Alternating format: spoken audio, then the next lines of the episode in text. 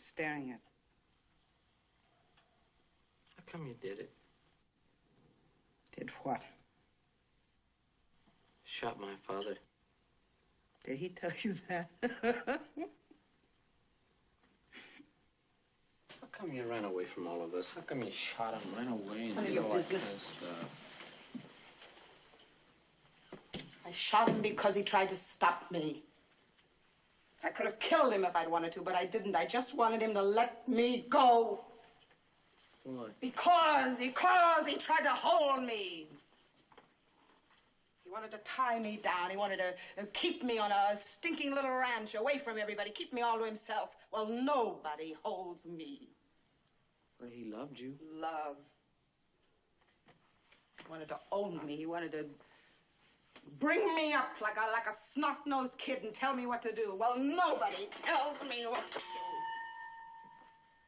Always so right himself, knowing everything. Reading the Bible at me.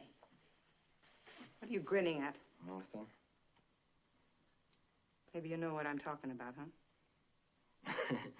Always so right himself? Yeah. Yeah. Maybe like you said out there, maybe you are more like me.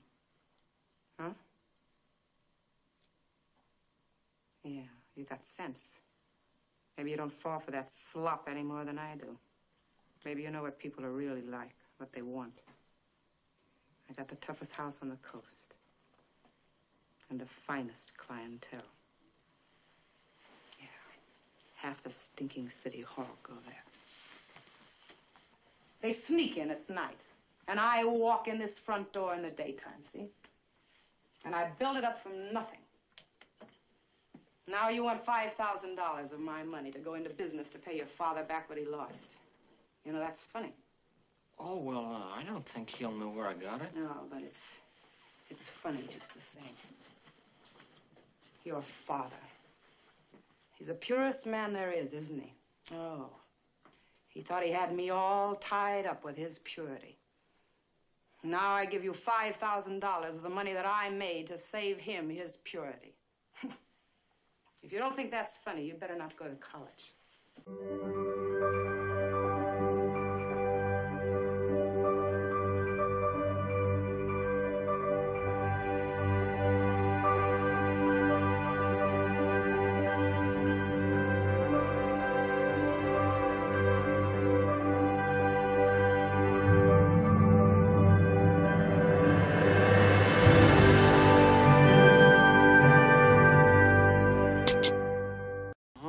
See what's so bad about taking a little drink? You don't? No, I definitely don't. He's a minor, Mr. Stark, and it looks to me like he had more than a little drink. Don't hum, dear. I cut loose pretty good in my day, too. Oh, really, Frank? When was that? Can't you wait till we get home? How about you, Jim? Got anything to say for yourself? Not interested, huh? Can't you answer?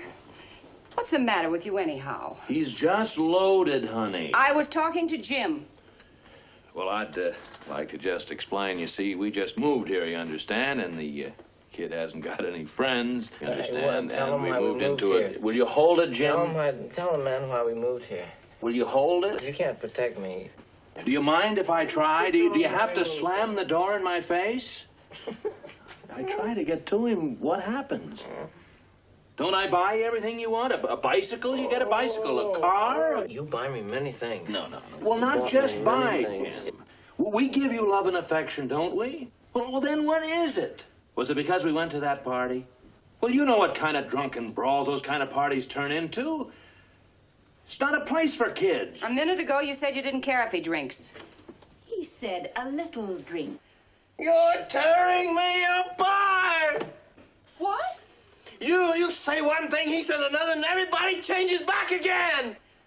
That's a fine way to behave. Well, you know who he takes after. Oh!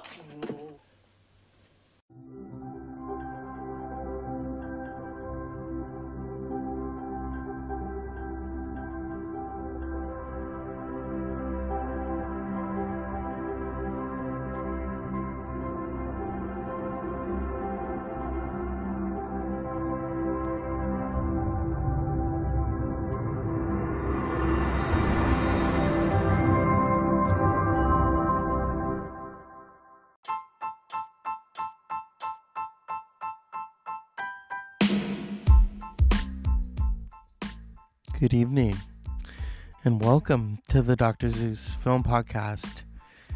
91 years ago, James Byron Dean was born in Marion, Indiana, and died at the young age of 24 on September 30th, 1955, in Cologne, California. For that short period of time in 1955, he was on his way to becoming super famous. First, as Cal Trask in the film East of Eden, directed by Elia Kazan. And then, after his death, Rebel Without a Cause, which made him very, very famous.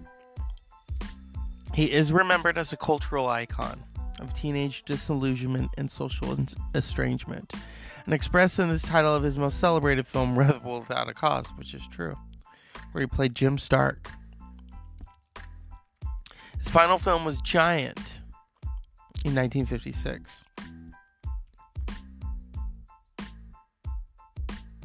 Oh, I didn't know this. There's a lot of things about James Dean that we don't know. His personal life. But what stands the test of time are those three performances in those three films. He also did television. He did stage. Today is Oscar Day. You know, the Oscar nominations were announced. He is the only actor ever to have two posthumous Oscar nominations. One for East of Eden, and the second for Giant. He also was nominated for a BAFTA for Rebel Without a Cause. He started out in television, in family theater, CBS television workshop. His first film was Fixed Bayonets, uncredited. But it was his death in 1955. That really cemented his fame, the cultural impact, this zeitgeist known as fame.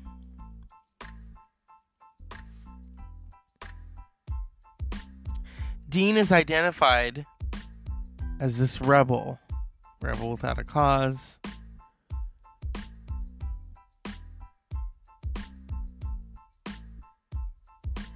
Someone who lived life on the edge, when in all actuality, he didn't.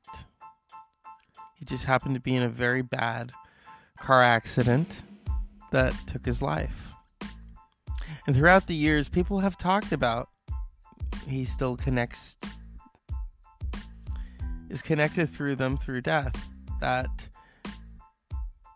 he is ever present in the spirit world. And I believe that. Rebel Without a Cause, a film that would prove to be hugely popular among teenagers. The film has been cited as an accurate representation of teenage angst. Yep.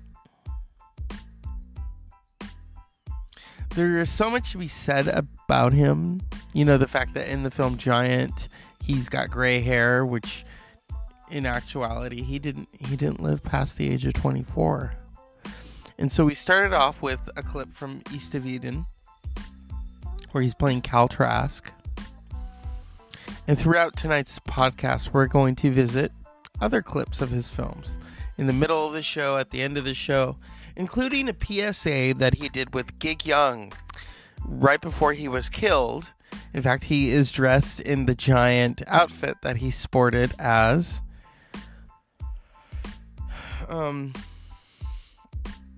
Jet Rink, where he is he's a ranch hand, and he falls madly in love with Elizabeth Taylor's character, Leslie Benedict, who is married to Rock Hudson.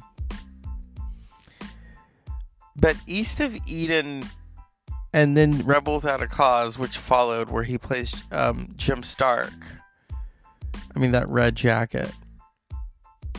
So many rock stars have tried to copy James Dean's persona, his look. Some people have often said that Brad Pitt is James Dean, or this person is, or River Phoenix. Nobody is James Dean. Nobody. He has been dead longer than he was alive. And his image is forever cemented and frozen in time as a cultural icon. A cultural icon of film and media. And if you think of, I mean, like I just said, the Red Jacket, the teenage angst, Driving Fast. There's so much to be said about his ticket to fame. It was very short. He only lived to see East of Eden. He didn't live to see Rebel Without a Cause. Didn't live to see Giant. And in between that, did a lot of television. He did a program with Ronald Reagan, of all people,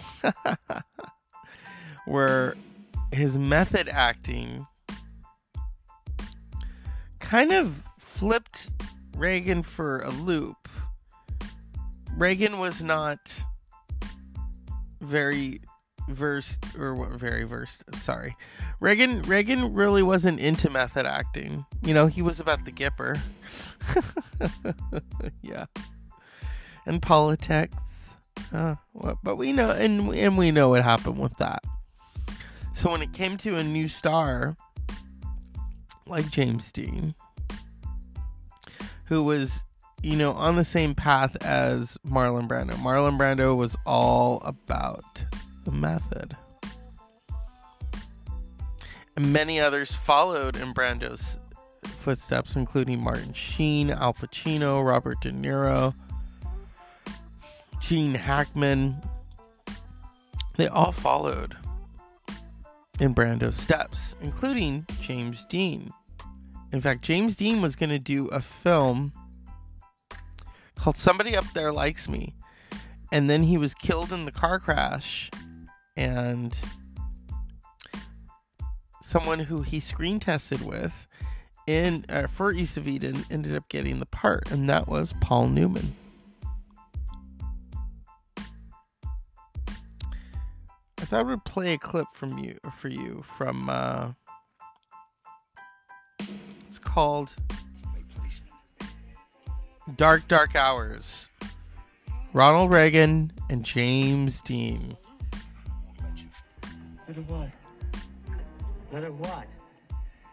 Help me, Leah. Last time she watched an operation, she passed out cold. Crazy. No, it's all right. I want to. Better get started.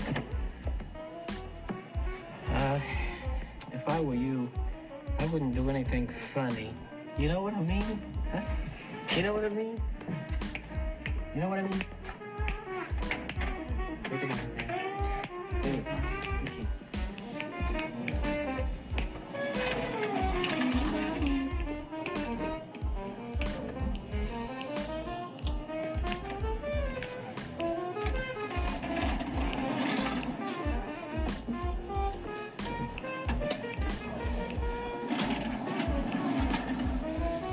You just lie there. Well, she's going to hold this under your nose, and you just breathe deeply. What? I can't take a chance on a general without oxygen. It's just a little chloroform. Oh, no, man. No eyes, just sleep. You give me a needle. You got some kind of needle there, don't you? It'll hurt that way. I've been hurt before. Hey, Bud, if I scream, man, you turn that radio up good and loud, huh? So nobody hears me. I get that. I get that. Don't you want to come over here? You just go about your business. See? Are you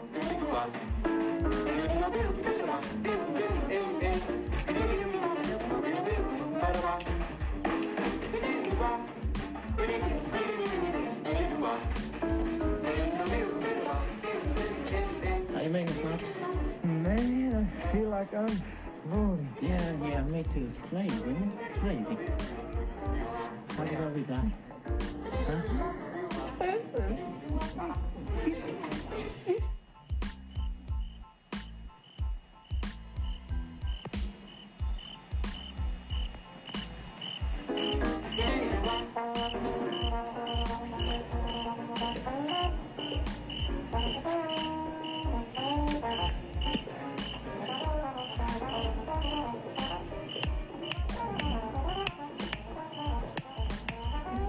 Howdy, Doc. How are you, man? Huh? How you doing, Pop? Huh? You making it? Let's just pick up on that bop. That's all you have to do. Did you turn up that music?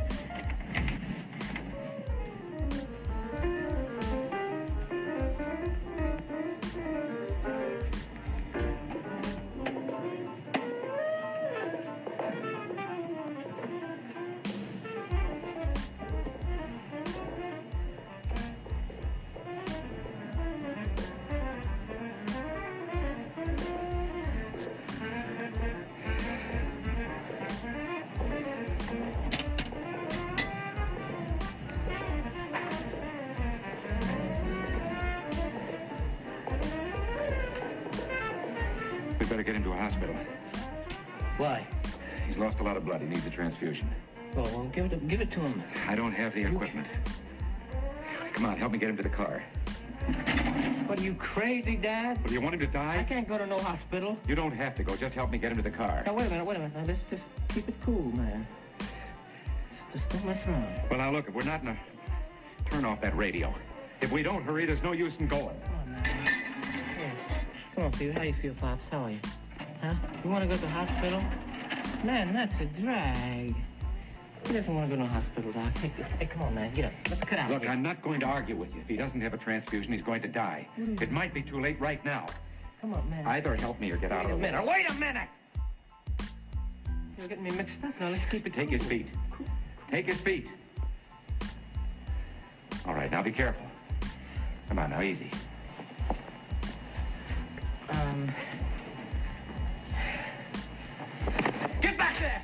Get back there! What's the matter with you?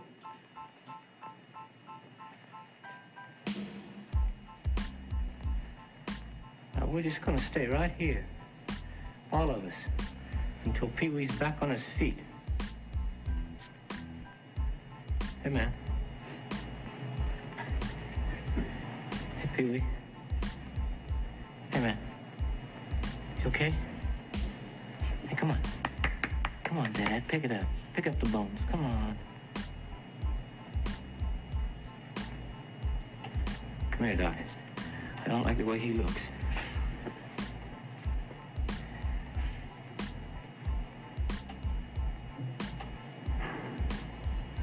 He's dead. Well, you're lying. Look for yourself. Hey, Pee-wee.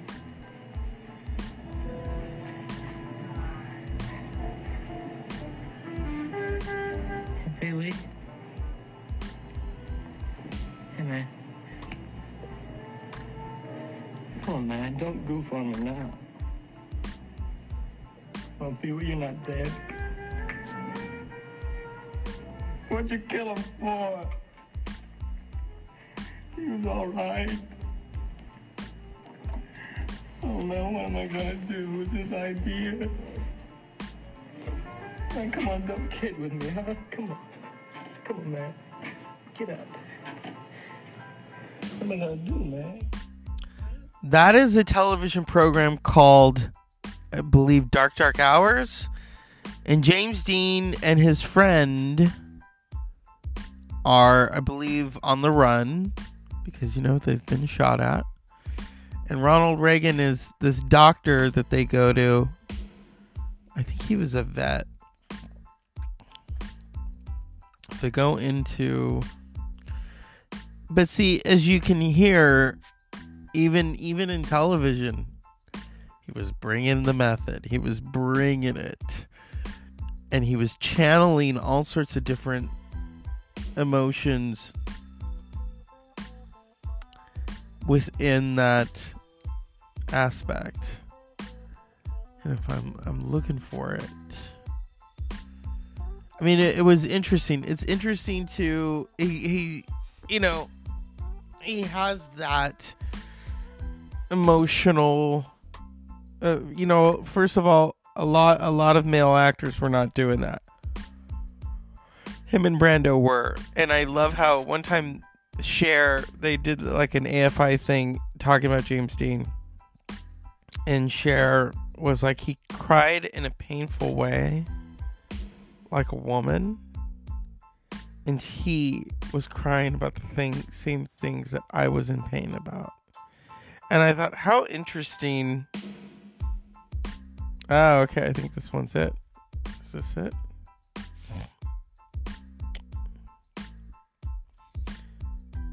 I think it was Run Like a Thief, and his friend, has been shot, and the friend needs a transfusion and is telling him to turn the music up, and the friend dies. And he doesn't want to believe it. And a lot of that he channeled through his own personal, you know, he had lost his mother very young. Him and his father were somewhat estranged. And then when he became famous, he tried to reestablish a relationship with his father. His aunt and uncle raised him in Iowa. So there was a lot of emotional turmoil with James Dean.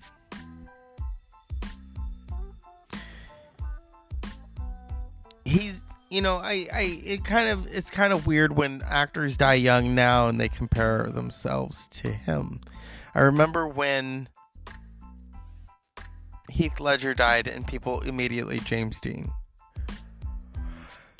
But Heath Ledger had a massive body of work,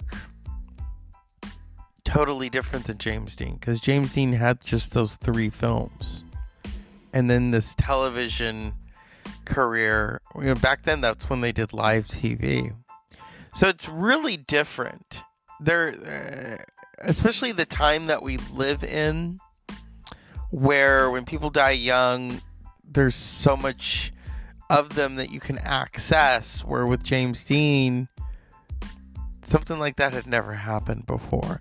The last time that happened was Rudolph Valentino, this sex symbol, and he dies and people lose their minds. And so James Dean, it furthered it. It furthered this rebel. These kids realize he's gone, and they go to Rebel Without a Cause, and they're like, they want to be a rebel just like James Dean, too.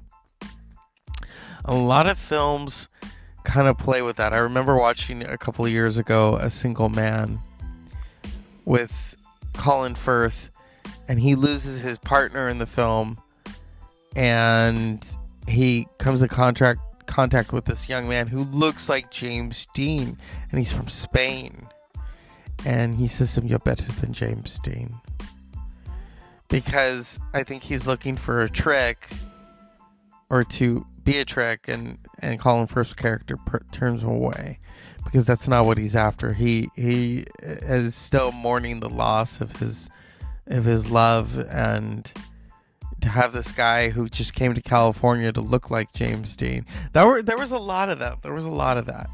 Is that I think people felt that they could tap into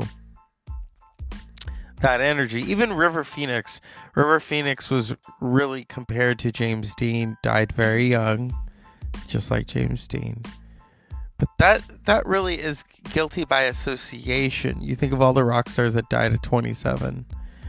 And those actors who die young. So it's a different kind of fame than it was at that time for James Dean. His image is everywhere. His image won't ever go away.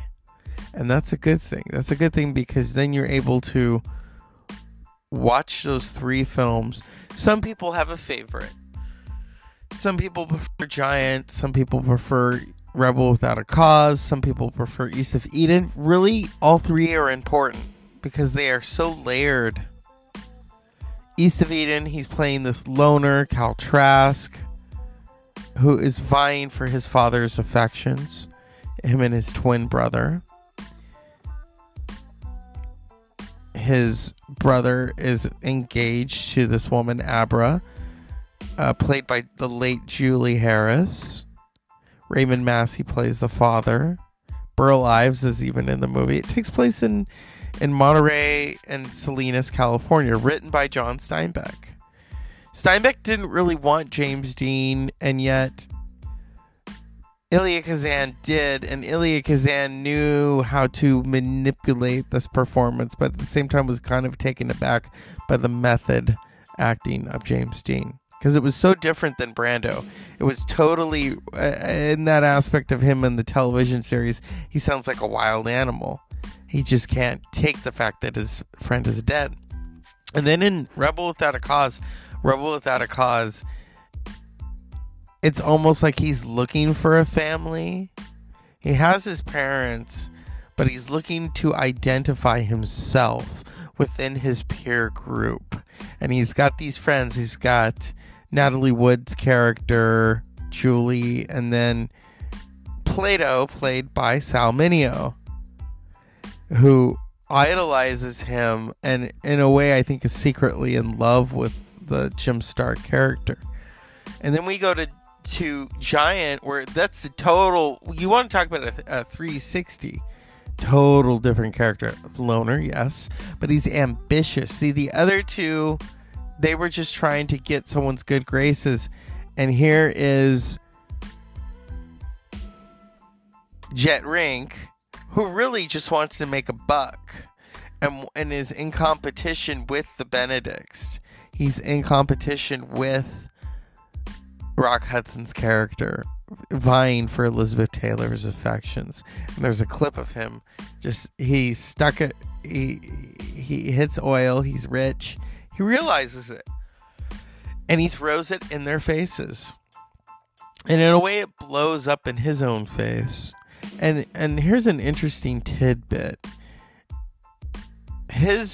Much of his performance was finished at the time of his death, but there were like voice clips that he couldn't do, voiceover clips. So what they did is they brought in his friend, who's also in the film, Dennis Hopper, who was able to imitate Dean's voice and finish those parts. I think it was when he's in the room and he's moaning and he's an old man. And that's the other thing. Is the makeup. He's got gray hair and it's striking to look at because that wasn't his fate. His fate was something totally different, to the point now we are still talking about him 67 years later. He's been gone for 67 years. But he comes on the screen and he lights up the screen. That's what a true movie star does. And then not just any star, a dead movie star. Sharon Stone said something interesting about James Dean. She said, "You die young and leave a good-looking corpse." In the 2000s, there was a very interesting show called Dead Famous. And it was this series where they would try to contact these celebrities who were long dead. And it was Gail Porter and Chris Fleming. It's a very interesting program. They went on this odyssey to talk to people who had known James Dean. And one of them was the actress who played Vampira, as well as the actress from Seinfeld. Jimmy and Dizzy met one rainy afternoon in Manhattan. Dean was there in search of Broadway stardom. Dizzy was an aspiring dancer. They lived together and were even engaged to be married. You wrote a book here called Dizzy and Jimmy. Yes, I did. With a life with James Dean, so obviously you got closer to him than most people would. What was he like as a man? I never knew him as a man. I knew him as a boy trying to be a man. Why do you think James Dean's memory and his image so enduring and relevant today? I laugh because my take on it was, I tell you, he was blind as a bat and he always looked so and I think if he had wore glasses and he looked more in charge of himself, people wouldn't be so lonely for him all the time. Oh, that poor boy. It was believed that James would have this life living fast, dying young type attitude. Do you think he was obsessed at all with death? Like living on the edge? That is such bullshit. Really? Yes.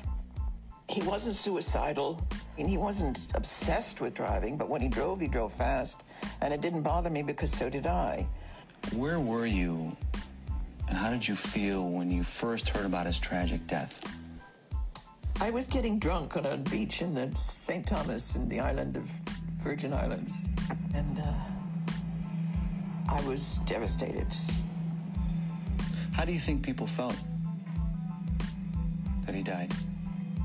It's tragic. It is a tragic story. He died so young, and people were reaching out for him, and all of a sudden he was gone, and people never get over that.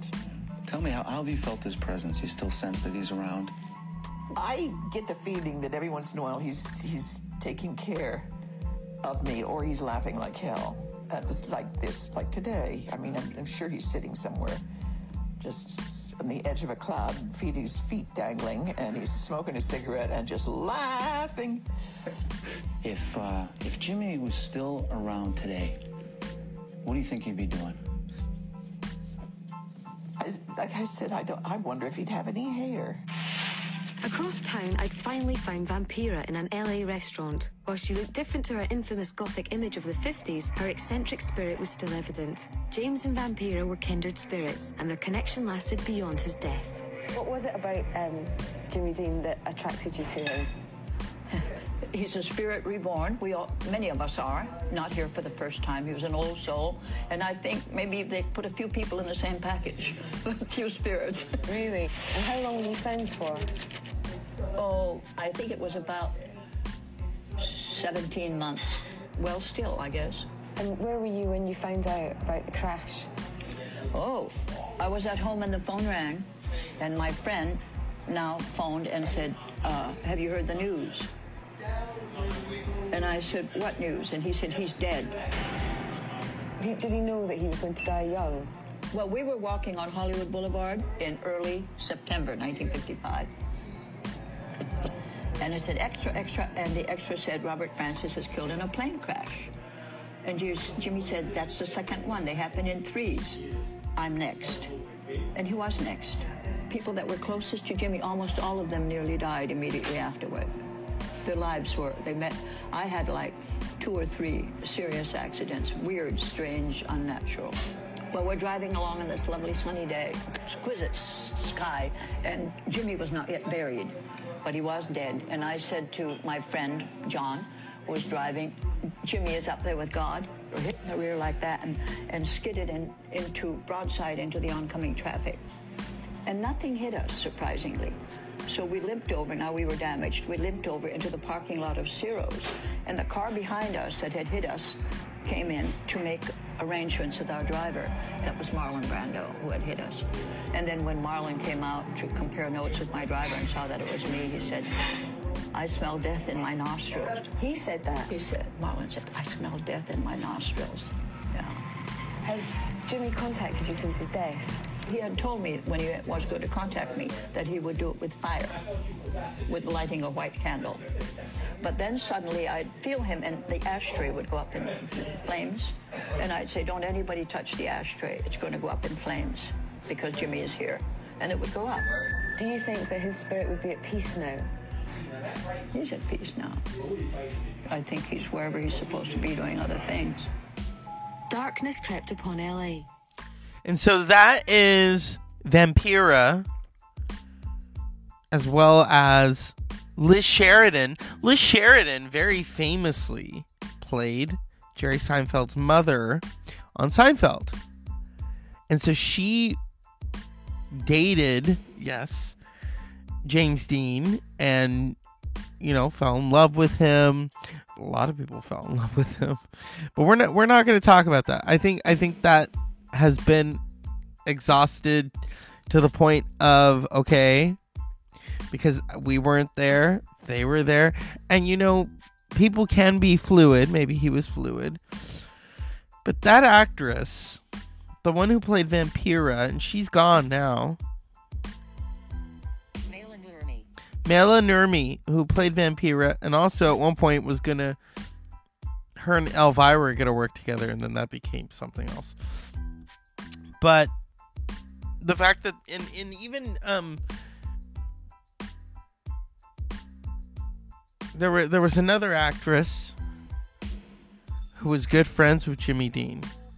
You know, Elizabeth Taylor, she has said that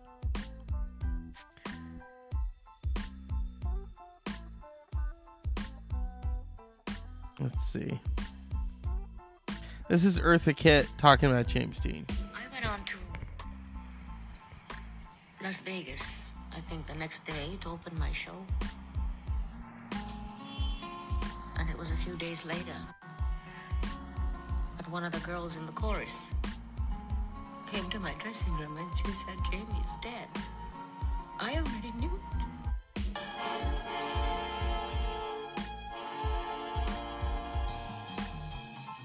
Wanted to move like he wanted me to teach him stage presence.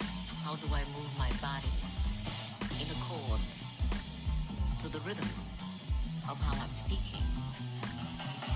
Oh, crazy man. You told him, Eartha, is it true you told him you didn't like that car?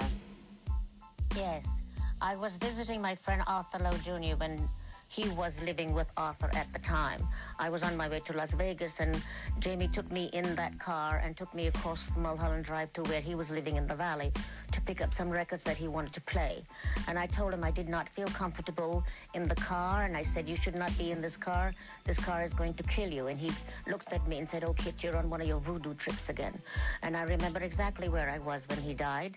I was working at El Rancho Vegas, and I came off stage, was in my dressing room, when a girl came into my room and told me that Jamie Dean had died. I was almost in screaming tune, telling her that that was the dumbest, stupid joke I have ever heard in my life. Don't play with me like that. And she said, "Turn on the radio," and I did, and it was announcing that he was dead. And of course, we all stood still. We had no words. Was it a two-car accident, Martin? Yes. Well, it was, yeah. What happened? He was on a Porsche, and there were very few, Porsche Spyder.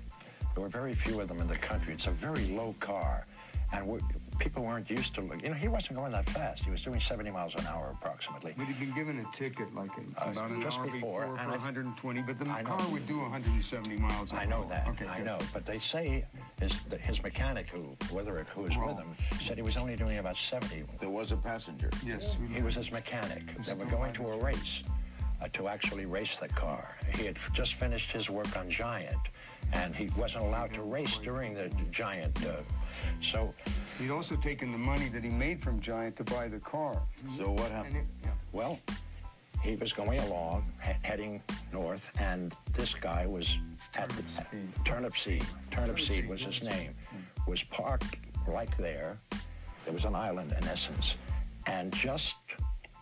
At the most inopportune moment, the guy turned this way, and apparently Jimmy said something like, "He's not going to do that." No, that's what I... Because I talked to Turnip Seed once. Well, it seemed the highway went this way, and there's a road coming in like this at an angle. Right. The stop sign, and this guy didn't stop the stop sign. So it was the other guy's fault. What happened? Oh, absolutely. And Jimmy just drove right into him. And Rolf said to him... Said the guy sees us. Jimmy, he said, "You better watch out for that guy." And Jimmy says, "He sees us, he'll stop." Which I always remember because Jimmy never trusted anybody like that. Maybe the only time that he ever killed instantly. I would think so. Let me get a break. We'll be right back. Don't go away. Jimmy, we probably have a great many young people watching our show tonight, and for their benefit, I'd like your opinion about fast driving on the highway. Do you think it's a good idea? A good point. I used to fly around quite a bit, you know. I took a lot of unnecessary chances on the highways. We're going to play that in a bit, but that is Martin Landau, Dennis Hopper, Eartha Kitt, and Larry King all talking about James Dean on the anniversary. It was, I believe, the 50th anniversary of his death. In fact, they're all gone. Everyone in that thing is gone. Everybody.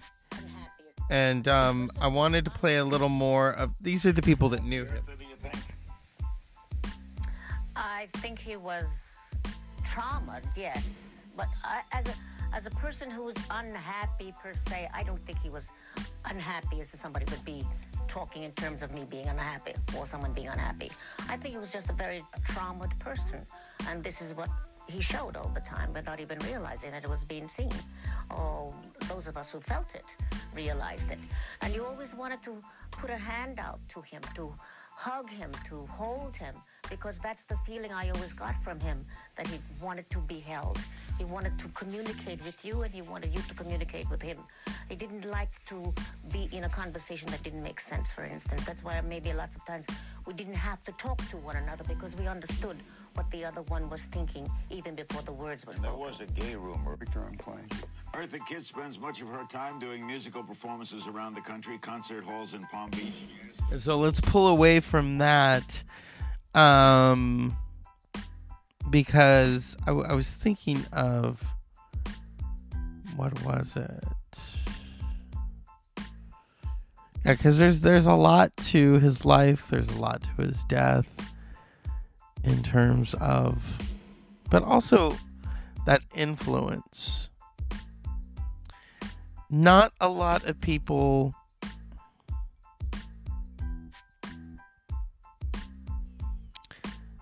really measure, well, I wouldn't say measure up, but in terms of that kind of fame, it was fast. I mean, I believe, what was it, 17 months? I believe, maybe longer. Or is it 25 months? I know. There's actually there's books, there's plays about it. There's Jimmy Dean at the Five and Dime, which was a Broadway play and then turned into a movie with Cher and Kathy Bates. And they're all mourning the loss of James Dean.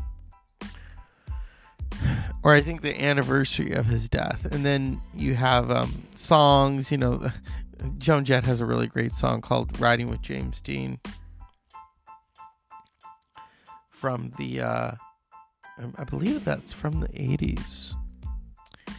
A lot of people have all said they met him and they could tell, whoa, this guy doesn't have long to go. Some people can pick on, usually with animals, with cats and dogs, you can tell, oh, okay, the dog is up there in years, or the cat, or the bird. But when it comes to humans, usually you sense that when they're older, not when they're younger. Now, the actor Alec Guinness, Obi-Wan Kenobi, Bridge Over the River Kwai, he met James Dean.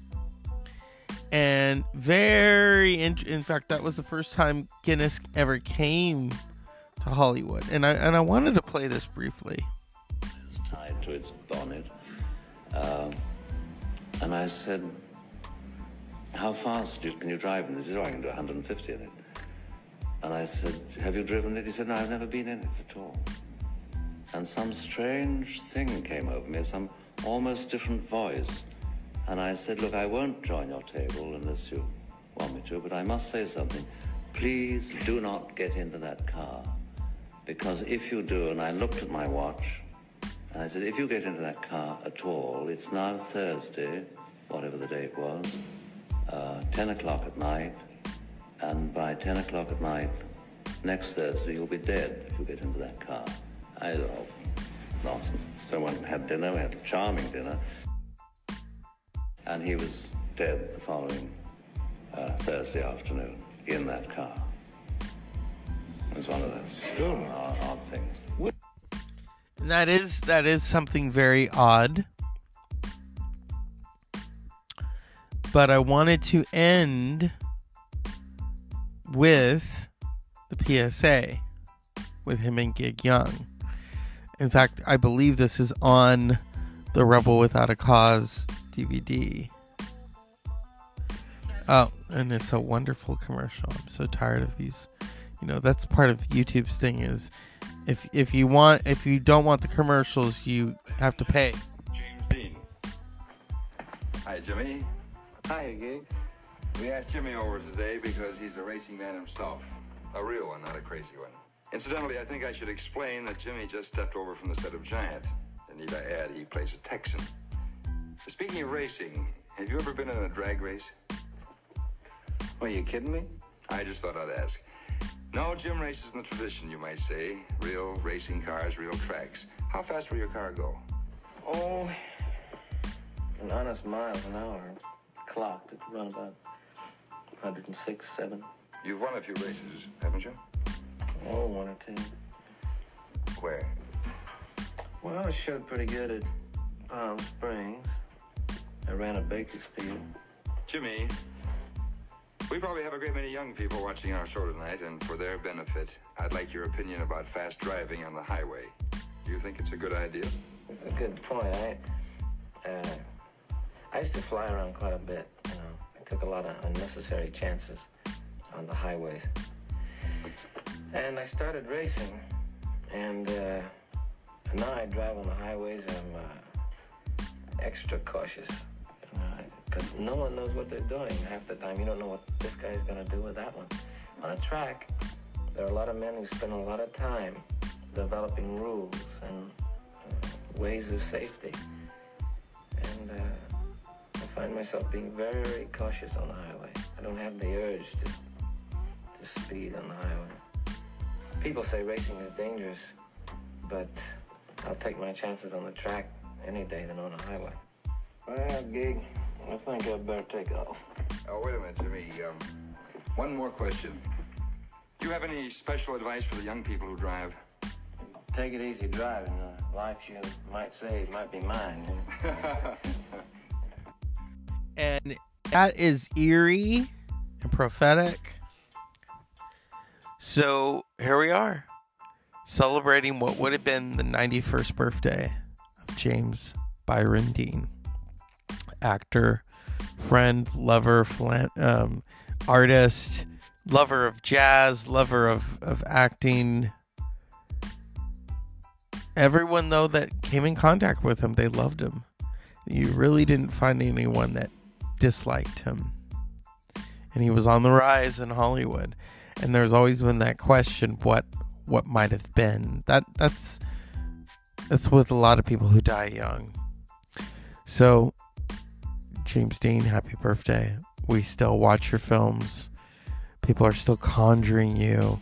There's even ghost sightings of him in that area that he died, of someone with a red jacket on. Yeah. So here's to you. 91 years. Eternally on the screen forever. As always, unpleasant dreams. James Dean. Hi, Jimmy. Hi, Gig. We asked Jimmy over today because he's a racing man himself. A real one, not a crazy one. Incidentally, I think I should explain that Jimmy just stepped over from the set of Giant. And need I add, he plays a Texan. Speaking of racing, have you ever been in a drag race? Well, are you kidding me? I just thought I'd ask. No, Jim races in the tradition, you might say. Real racing cars, real tracks. How fast will your car go? Oh, an honest miles an hour. Clocked at around about 106, 7. You've won a few races, haven't you? Oh, one or two. Where? Well, I showed pretty good at Palm Springs. I ran a Baker's Field. Jimmy, we probably have a great many young people watching our show tonight, and for their benefit, I'd like your opinion about fast driving on the highway. Do you think it's a good idea? It's a good point. I used to fly around quite a bit, you know. I took a lot of unnecessary chances on the highways. And I started racing, and now I drive on the highways. I'm extra cautious, you know, because no one knows what they're doing half the time. You don't know what this guy's going to do with that one. On a track, there are a lot of men who spend a lot of time developing rules and ways of safety. And I find myself being very cautious on the highway. I don't have the urge to speed on the highway. People say racing is dangerous, but I'll take my chances on the track any day than on a highway. Well, Gig, I think I'd better take off. Oh, wait a minute, Jimmy. One more question. Do you have any special advice for the young people who drive? Take it easy driving. The life you might save might be mine. You know? And thanks also to story executive Walter McEwen for telling us how today's headlines helped create an absorbing motion picture. We hope when you see Rebel Without a Cause at your favorite theater, that this glimpse behind the cameras of how a story was born will help you enjoy the picture more. I'll be back in a moment to tell you about next week's Behind the Cameras.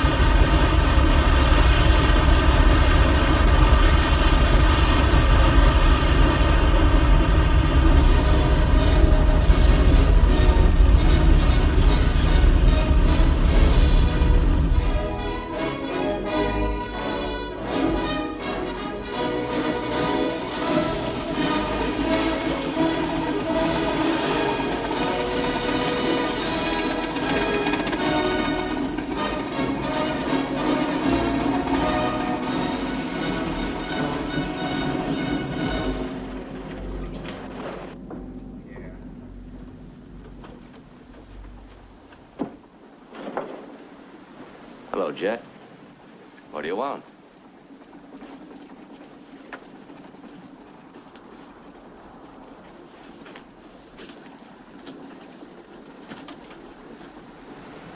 My welcome in, babe.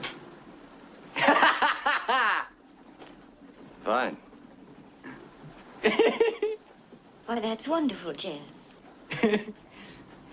Everybody thought I had a duster? Y'all thought old Spindletop, old Burke Burnett was all there was, didn't you? Well, I'm here to tell you it ain't, boy. It's here. And there ain't a dang thing you gonna do about it. My well came in big, so big, big, and there's more down there, and there's bigger wells.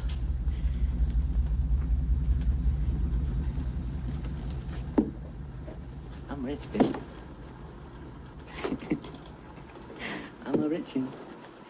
I'm a rich boy. Me, I'm gonna have more money than you ever thought you could have. You and all the rest of you stinking sons of Benedicts. Leslie, you go out in the house. Take the women with you. Jet, we're real glad you struck him. Now you go on along home. Oh, my, you sure do look pretty, Miss Leslie. You always did look pretty. Just pretty nigh good enough to eat. Wait a minute. Wait. Boy, take it easy. Take it easy, boy. Hey, move on. Wait a minute. Ah, you testy, Vic. Testy is an old cook.